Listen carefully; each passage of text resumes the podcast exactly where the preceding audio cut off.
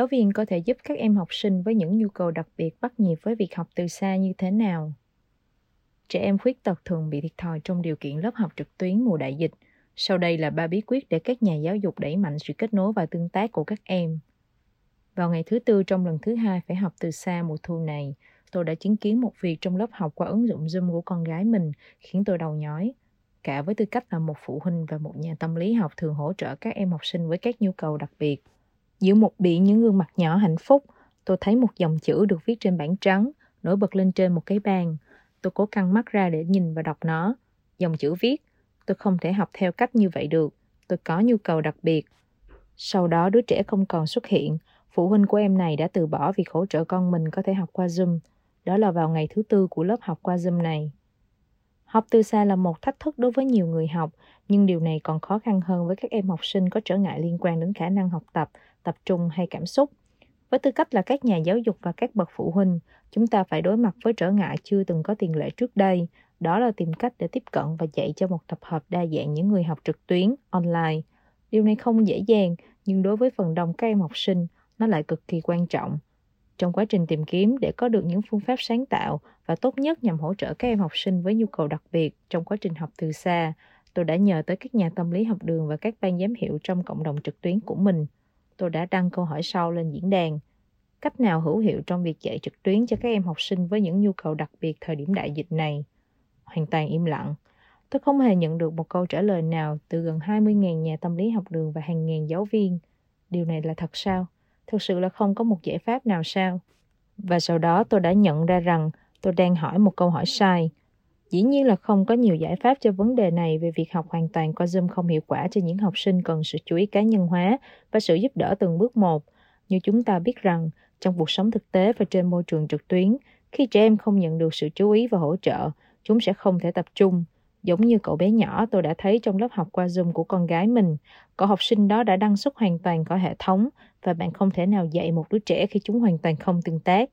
Vì vậy, tôi đã đặt câu hỏi trên diễn đàn của mình theo một cách khác.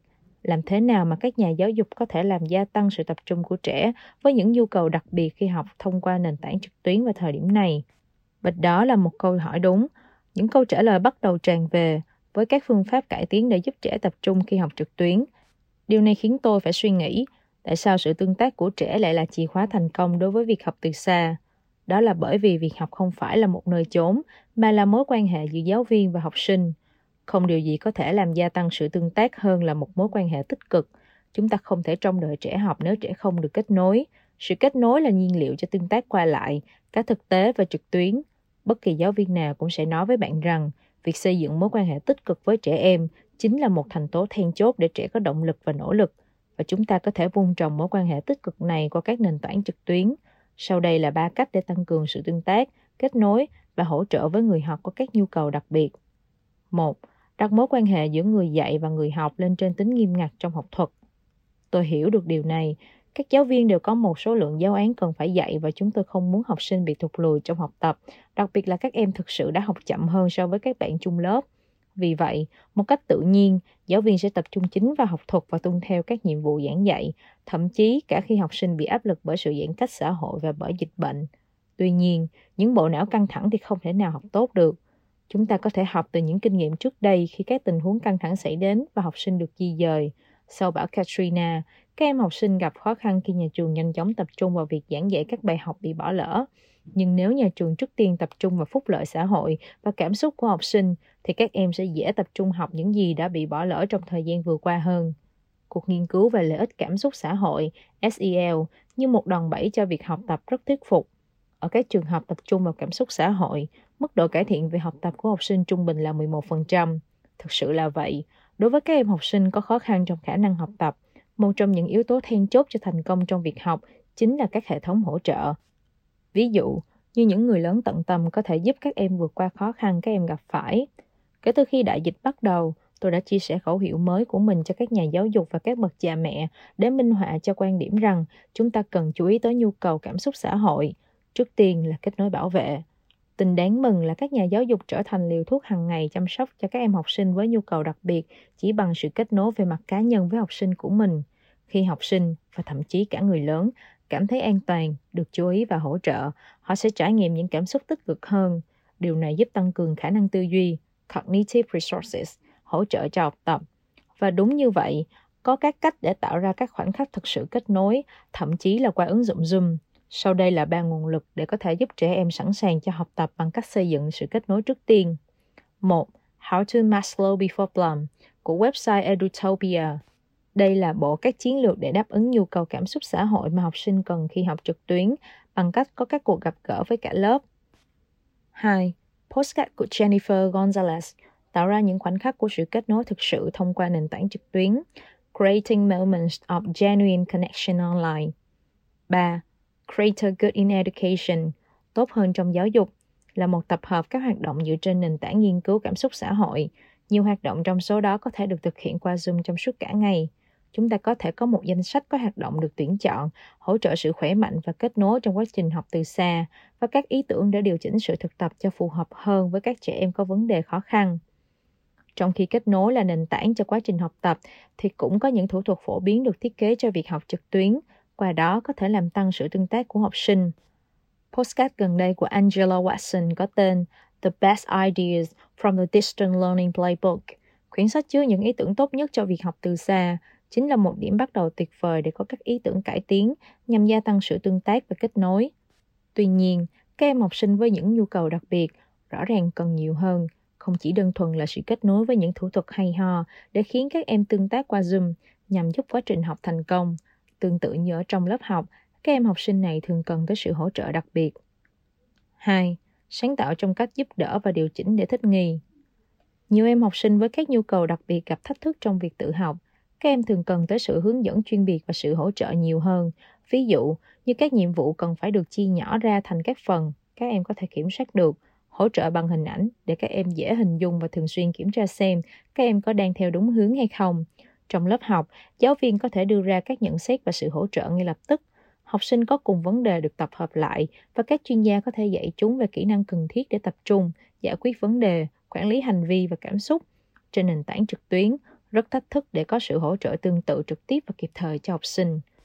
Một trong những chiến lược được sử dụng liên tục trong cộng đồng trực tiếp của tôi đó là chia phòng Zoom riêng với một cá nhân hoặc một nhóm các em học sinh. Sự hỗ trợ ngay trong lớp như thế này, phương pháp pushing, trao cho trẻ các nhu cầu đặc biệt, thêm sự hướng dẫn, khuyến khích và giúp đỡ trong các nhiệm vụ mà chúng không có khả năng tự mình làm được hoặc khi ở trong một nhóm lớn. Sự hỗ trợ thêm này có thể được thực hiện trong những khoảng thời gian dài hơn để các em học sinh thực hiện toàn bộ các nhiệm vụ cùng với nhau hoặc trong những khoảng thời gian ngắn trong các breakout room, chia nhóm các em vào các phòng Zoom khác nhau trước khi các em phải làm việc độc lập để chắc chắn rằng các em biết mình cần làm gì và tạo cơ hội cho các em đặt các câu hỏi nhằm làm rõ vấn đề hơn. Những sự hướng dẫn liên quan đến cách mà công việc có thể được điều chỉnh để phù hợp với từng mức độ cũng có thể được thông báo trong các khoảng thời gian ngắn này. Ví dụ, học sinh có thể được giao các bài tập đọc ở cấp độ giới thiệu, các bài tập thay thế đáp ứng từng mục tiêu học tập hoặc các bài tập rút gọn nhấn mạnh chất lượng hơn số lượng, chẳng hạn như làm các bài toán khác nhau trong một khoảng thời gian. Một chiến lược khác dành cho học sinh gặp vấn đề khó khăn trong học tập làm ảnh hưởng tới sự điều khiển cảm xúc và tập trung của các em. Đó là cách cung cấp các không gian trực tuyến nhằm làm cho bộ não đầy căng thẳng của các em trở về trạng thái bình tĩnh để học tập. Ví dụ, một chuyên gia tâm lý học đường trong cộng đồng nhà tâm lý của các trường học phát triển nhanh tạo ra một lớp học có tên lớp học Bimoji. Trong đó có đầy đủ những chiến lược làm giảm căng thẳng trực tuyến cho trẻ em. Những em học sinh cần có khoảng thời gian thư giãn đầu óc, thực hành chánh niệm, vận động ngắn hoặc những công cụ để điều chỉnh bản thân khi cảm thấy quá căng thẳng. Giáo viên trao đổi với các em học sinh có biểu hiện bị quá tải, công cụ lớp học Bitmoji này như một chiến lược chủ động để ngăn chặn sự quá tải ngay từ khi bắt đầu việc học tập. 3. Sự hợp tác đội nhóm Một trong những thách thức đối với học sinh gặp khó khăn trong học tập đó là sự hỗ trợ dành cho các em khá rời rạc và từ xa. Điều này giải thích lý do vì sao việc xây dựng một đội nhóm hỗ trợ, thậm chí mang tính chất cấp thiết hơn bao giờ hết. Dù các em học sinh bị giới hạn về khả năng học tập đã được chẩn đoán hay chưa được chẩn đoán, thì sự hợp tác giữa các nhà giáo dục, nhân viên hỗ trợ, đặc biệt là các phụ huynh là chìa khóa quan trọng. Nếu bạn là một giáo viên đang gặp khó khăn trong việc hỗ trợ một nhóm đa dạng người học trong lớp học, hãy hội ý với nhóm các nhà tâm lý học đường và giáo dục đặc biệt, cũng như các nhân viên hỗ trợ tư vấn.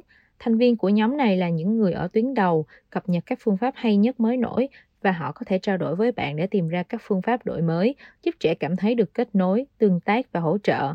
Tuy nhiên, điều quan trọng chính yếu là sự kết nối với phụ huynh. Cha mẹ đang làm tốt nhất có thể với các công cụ và kỹ năng họ có tại nhà, dù trong các tình huống căng thẳng. Đặc biệt vào lúc này, nếu các nhà giáo dục hợp tác với các bậc phụ huynh, sự thay đổi thực sự có thể xảy ra đối với các em có vấn đề khó khăn liên quan đến khả năng học tập. Hy vọng chân thành của tôi đó là không người làm cha làm mẹ nào có cảm giác như bậc phụ huynh tôi đã thấy trên Zoom, người đã chọn cách từ bỏ. Bây giờ chính là thời đại của bình thường mới, bối cảnh liên tục thay đổi. Vì vậy, chúng ta cần các phương pháp để thích nghi với bối cảnh hiện đại theo cách tốt nhất có thể với các công cụ sẵn có. Trong khi chúng ta không thể giải quyết hết một biển của các thách thức cùng một lúc, chúng ta có thể tìm ra cách để lướt trên các con sóng cùng với nhau. Theo cách đó, chúng ta sẽ mang tới những trải nghiệm giáo dục tốt nhất có thể cho các em học sinh. Cách duy nhất giúp chúng ta vượt qua thử thách là sát cánh cùng nhau.